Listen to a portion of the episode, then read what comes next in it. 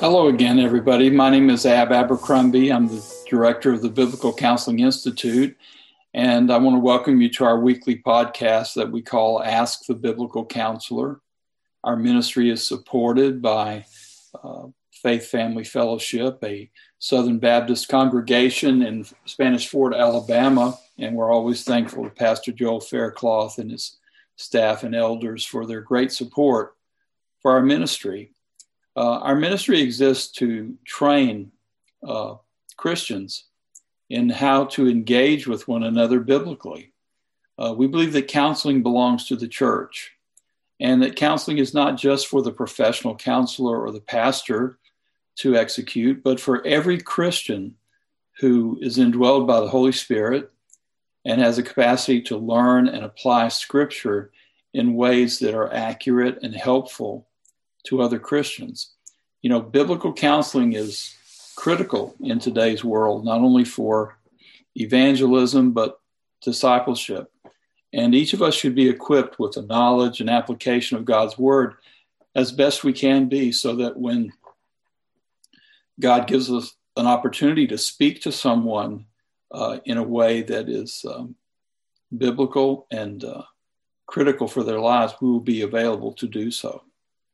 So join us today, and let's let's talk about some things that I think are, are of some importance. You know, each week we try to take a question from one of our listeners, but as we're coming near to the end of two thousand twenty, um, I thought it would be important to talk about uh, a couple of issues the last couple of weeks here that would uh, help us all in a, in a more generalized way. Um, two thousand twenty has been a challenging year, certainly, and we've addressed a lot of that just in the course of our podcasts this year, dealing with the coronavirus and the political climate, the election, these kinds of things. Um, there's been so many uh, hard challenges this year, and we have to contemplate them as Christians. We have to contemplate them spiritually and what all of this means. And certainly among the things that it means is that we as believers, we as the Church of Christ, must really be attentive to our own hearts, our own status before the Lord, our proximity to Christ, and we should truly be growing in Christ, growing in righteousness, growing in the pursuit of holiness. And that's really what I wanted to talk about today, is this process of sanctification. Looking into the new year, I'm I'm not one much for New Year New Year's resolutions. I think they're kind of worldly in nature, because usually they uh, have something to do with stopping or changing a bad habit, or or starting some more positive habit, like uh, eating less and losing weight and going to the gym and getting healthy. Well, these are good things. There's certainly nothing wrong with those goals, but I think we, we want to go a little deeper than that, really, as Christians, and we want to examine our hearts and and see where we are in our walk with Christ, because going forward, our greatest aim should be to glorify the Lord Jesus Christ and his great gospel, and we should be focused uh, on him. We should be focused on how to live in such a way, grow in such a way that amplifies his great name and gives us uh, a greater testimony before the world. The word, the world is literally dying for the gospel. They're dying for the proper representation of Christ. And uh, I pray that we would be about the business of growing and changing in such a way that Christ can be illustrated in the daily discourse of our lives. You know, there are two kinds of sanctification. The word sanctification uh, literally means to be set apart, to be set apart uniquely, uh, to be set apart uh, perpetually and forever, um, to be different. And, you know, when we are born again, when we become converted, uh, and our lives change and we belong to the Lord Jesus Christ, that is a positional sanctification. In other words, we have been moved positionally from a state of unbelief to a, a state of faith and conversion. And at that point, we are forever more uh, a child of God. We are forever more a follower and discipler of the Lord Jesus Christ. The Bible says, in fact, in John ten, that after that point, no one can snatch us from the hand of Jesus. He said, in fact, no one can snatch them from his Father's hand. And so it is a great and incredible act that God makes when he conveys his grace upon us, and we are sanctified, moved, moved in status, moved in identity, and moved in new capacity, moved toward the newness of life, so that we might live in such a way to illustrate our sharing of death with Christ and our sharing of resurrection with Christ as we walk as new people in this world. But the second type of sanctification is one that should be a natural byproduct of that positional shift. We've come to be in Christ. We belong to Christ. We are forevermore his and can never again be lost. And with that, there should be a change of heart, a change of focus. And we hope to see a, a a great development of two primary things. One is a hatred for sin, a hatred of sin that drives us to very quick repentance, to a pursuit of, uh, of holiness. God said in his word to be holy as I am holy. Um, but it also should drive us toward the pursuit of righteousness, a love for righteousness, a love for the kinship Of, of integrity with Christ. So there's a hatred of sin, a love for righteousness that should be a natural byproduct of our conversion.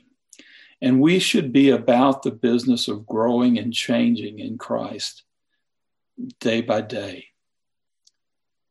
We're probably not, unfortunately. Unfortunately, we have days, sometimes even longer periods, where we are flat, um, detached, hardened even to the word.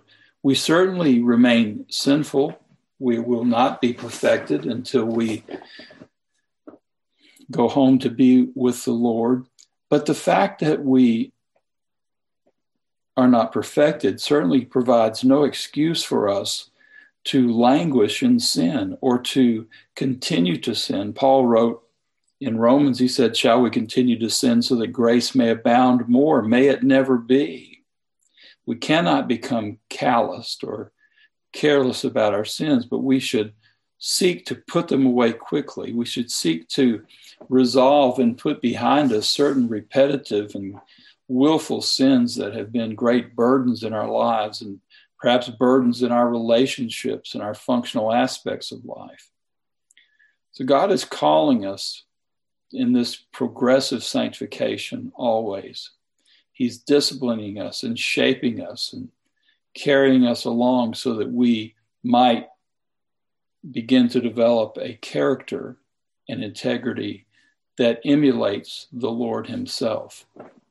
You know, uh, in in Romans, I'm sorry, not Romans, Hebrews uh, twelve. I'm sorry, I'm going to correct myself again, Hebrews four. The Lord says in his word uh, that the word of God is living and powerful, sharper than any two-edged sword, piercing even to the division of soul and spirit and of joints and marrow, and is a discerner of the thoughts and intents of the heart. Then listen to what he says next. He says that there's no creature hidden from his sight, but all things are naked and open to the eyes of him to whom we must give an account. So listen to these two verses, because first he references the word of God. It's living and powerful. It pierces, it divides, it, it addresses itself to the soul and spirit, to joints and marrow. It affects us physically, spiritually. And it exposes the thoughts and intentions of our inner hearts. What do we really think? What do we feel? What do we lust after? What are our desires? Where are we in agreement with God? Where are we in opposition with God? These things lie within us. And the word, he's saying, exposes that. The word of God holds up a mirror before us that shows us not only who we are superficially, but over time it pierces that outer layer and begins to show us our, our true and prevailing character. Uh, then we're told that no creature is hidden. No creature is hidden from that examination. Even if we don't read the word, we still are seen and known by God, and it is to him that we must give an account. Now, certainly each of us are accountable to others. I'm accountable to my wife, to my daughter, my granddaughter. We're accountable to people in ministry, our employers, friends, relatives, and so forth. But ultimately and always, we are accountable to Christ, most especially when we are converted and, and professing Christians, and we're seeking to follow after Christ as a disciple, as a true one who is devoted to the Lord. And our account to him will be measured one day, won't it? That we all will give an account for every word, every deed, and uh, we will give answer at the throne of Christ for who we have been in Christ. Now, we don't have capacity for this change. I can't put away really bad habits and sinful uh, conduct or even sinful heart conditions until I'm converted. I might can control some of them. I might can manage some of them. I might can even break a bad habit or two. But the true freedom and putting away of sin and, and problems of integrity uh, really can only be accomplished in Christ. Remember that in Christ, yes, we are still fleshly. We are flesh uh, until we go to be with the Lord. But we're also spirit. We are flesh and spirit once we are converted. And as a result, our capacity for change and growth is forever transformed because Christ resides in us by his spirit and instructs us by his word. We have a potential that we didn't have before we knew Christ. And so the things that we might have sought to do that we considered right and correct are far uh, more achievable in, in our relationship with Christ, because joined with him, we come under his yoke, we walk as he walks, we turn as he turns, and we begin to be influenced uh, more and more by his working and by his Uh, drawing of us to his purposes. Now, there are a couple places in Scripture that I, I really have enjoyed reading uh, through the years. I, I and and one of them has to do with King David. King David uh, made a prayer in Psalm seven. And in that prayer, he describes his heart to God. And he claims a position of righteousness and integrity. And he asks God to examine and assess the content of his character. In Psalm seven eight, King David prayed. He said, "The Lord shall judge the peoples." And then he says, "Judge me, O Lord, according to my righteousness and according to my integrity within me." So that's a bold prayer. He, David is saying to the Lord, examine me, judge me according to my righteousness. He's really saying, judge me according to your holy standard of righteousness. Judge me according to my integrity.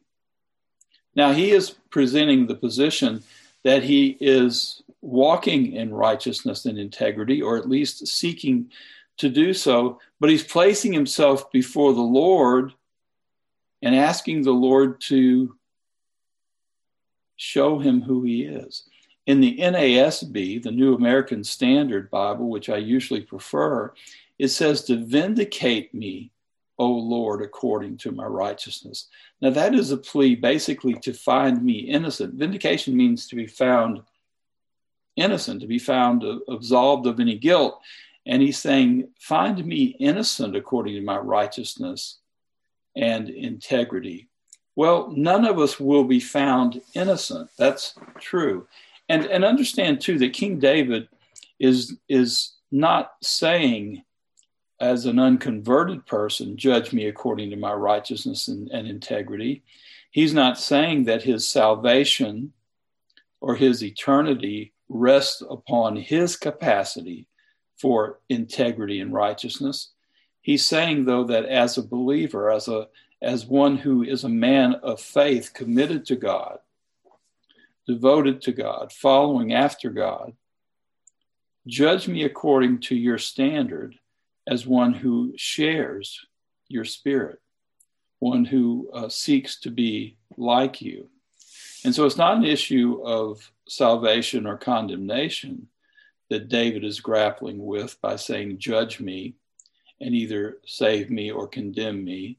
He's saying, because I am saved and because I belong to you and I have faith in you, now judge me, Lord, as your child according to your incredible standard of holiness. The, the entirety of Psalm seven reveals that David is under great attack and persecution. Uh, and, and his position, King David's position, is that this attack is unwarranted. And he calls out to God to find him guiltless. But in verses three and five of uh, Psalm seven, David says that if he is guilty, he says, if if I've done this thing, this thing that is unrighteousness and un, un, unrighteous and ungodly, uh, if I if there's some expression of injustice or evil, let the consequences stand. He said, if I am guilty, he said, let the enemy pursue my soul and overtake it.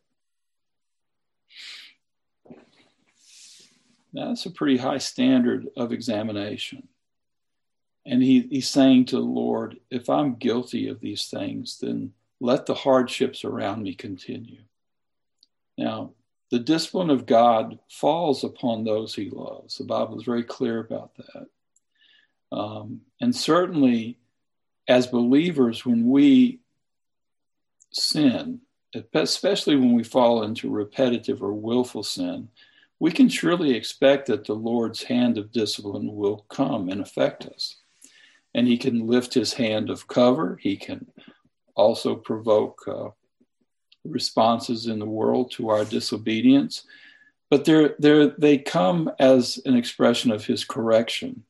In um, John fifteen, he says that, in fact, that the branch that bears fruit, God will prune so that it bears more fruit.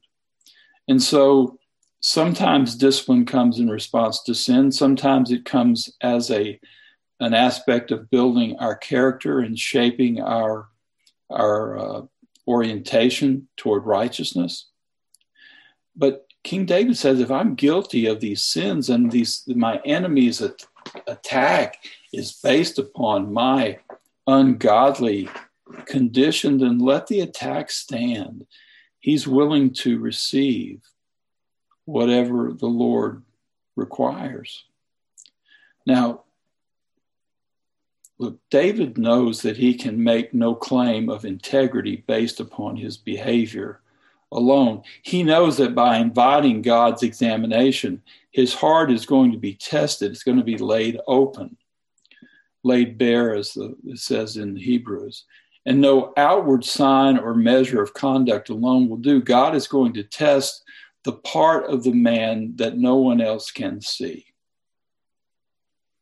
Now, that should provoke great reverence in all of us, that God sees the man's heart. He sees my heart. And no matter what I can convey or manage externally, the Lord knows the true source of my being, my essence, my character. And, and, and, and you know that in, in, in, in Psalm fifteen, again, King David writes uh, about this reality. He says, oh, Lord, who may abide in your tent? Who can come near to you, God? Who can come near to your dwelling place? Uh, he says, who may dwell on your holy hill? He who walks with integrity and works righteousness and speaks truth in his heart. Psalm fifteen, verses one and two. Notice that there is a reference to how one walks. There is consideration of the work one does, but clearly these actions must be found in agreement with the truth that is in the heart. So we cannot walk in any continual and perpetual manner that is inconsistent with our hearts and who we are internally. If we go back to Psalm seven, King David is asking God to not only evaluate his behavior, but test and know the intent of his heart, which he claims will reveal innocence. You can't fool God. As the Lord told the prophet Jeremiah in Jeremiah seventeen ten, I, the Lord, search the heart. I test the mind, even to give to each man according to his ways, according to the results of his deeds. The Bible tells us that the deeds of the flesh are evident in Galatians five. But you know what? The deeds of righteousness are also evident. The fruit of the Spirit, love, joy, peace, patience, kindness, goodness, faithfulness, gentleness, and self-control, they will be evident in a hardened world filled with unbelievers. They will be evident within a church where some people may be converted, yet hardened and backfallen. They may be struggling with personal sin.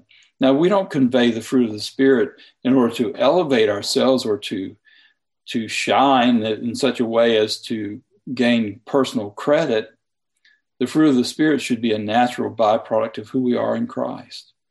And the closer we are to Christ, the greater our proximity to him, the greater will be our spiritual fruit. You can't manifest fruit like that on your own.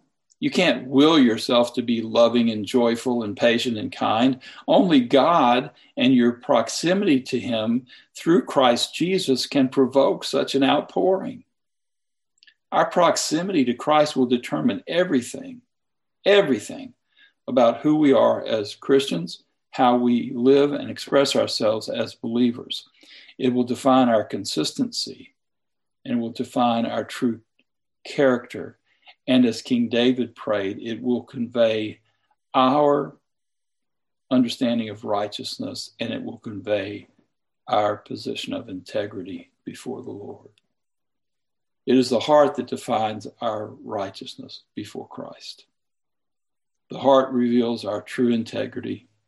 And David was ready and confident that a survey of his heart would reveal a character worthy of defense.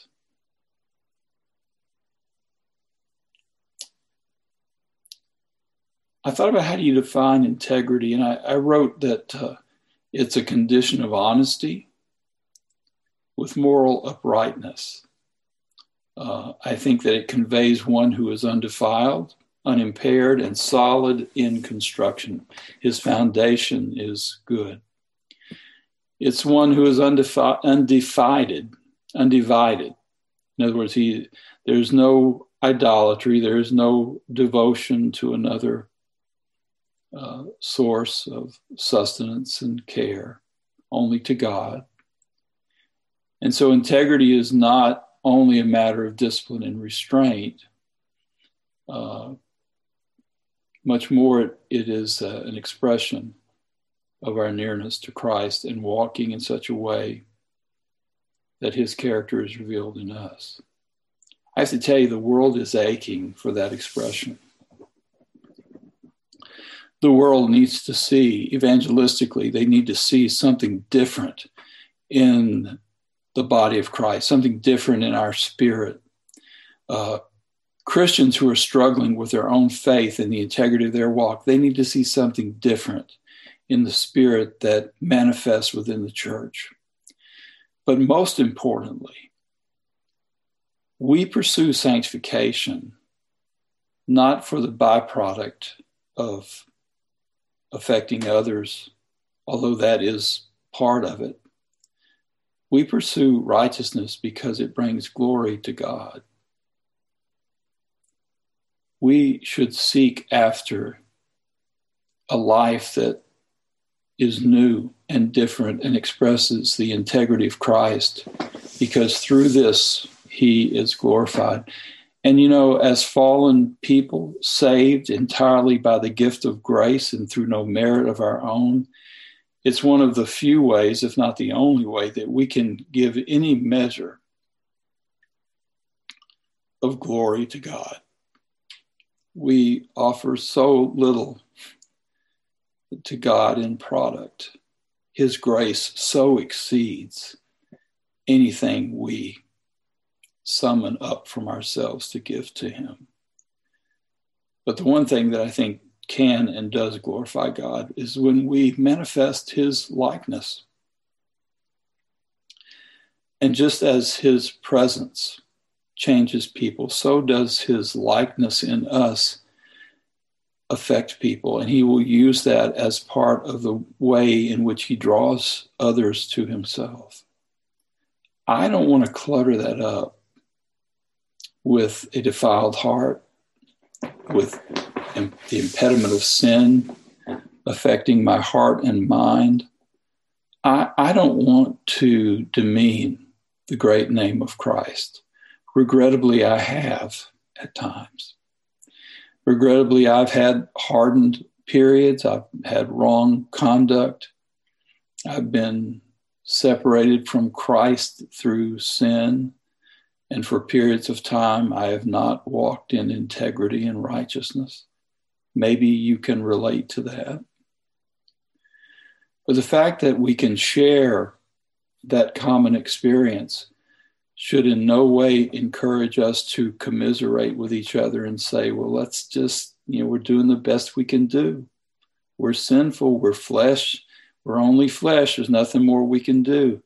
Hey, Paul wrote in Romans, he asked a question. He said, shall we continue to sin so that grace may abound more? May it never be. How can those who have died to sin, Paul wrote, continue to live in it?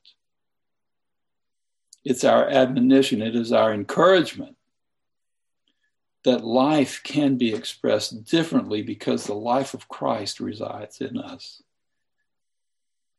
He is the light, he is the bread, he is the living water. And we must be careful to partake of him and not some other source of sustenance. Make this coming time a time of reflection and self-examination. You can't do it on your own. You can't look at yourself and say, well, I'm doing pretty well or I'm doing pretty poorly. You must be in the Word. The Word is the discerner of the thoughts and intents of the heart. The Word will expose us to ourselves. God already sees us, and he will use the Word. And he will empower the Word by his Spirit to show us our evaluation. As King David prayed, he will show us our righteousness and integrity. And I pray that for all of us, that we have a growing disdain for sin, a hatred for it, a quick climate of repentance that exists around us, and that we seek to put away sin quickly. And that in contrast to that hatred of sin, we have a great love and desire for righteousness. So much so that we can hardly bear anything but to pursue it. I pray that as we look into the new year, that we don't just deal with bad habits. We deal with that ongoing transformation of the heart in such a way that God can work within us through our discipline and our pursuit of his Word, and our listening for the Spirit, and our submission. Lord, help us not to become hardened, calloused. Help us, Lord, to not be content with this world, but to seek after the, the goodness that you are, the fullness that you are.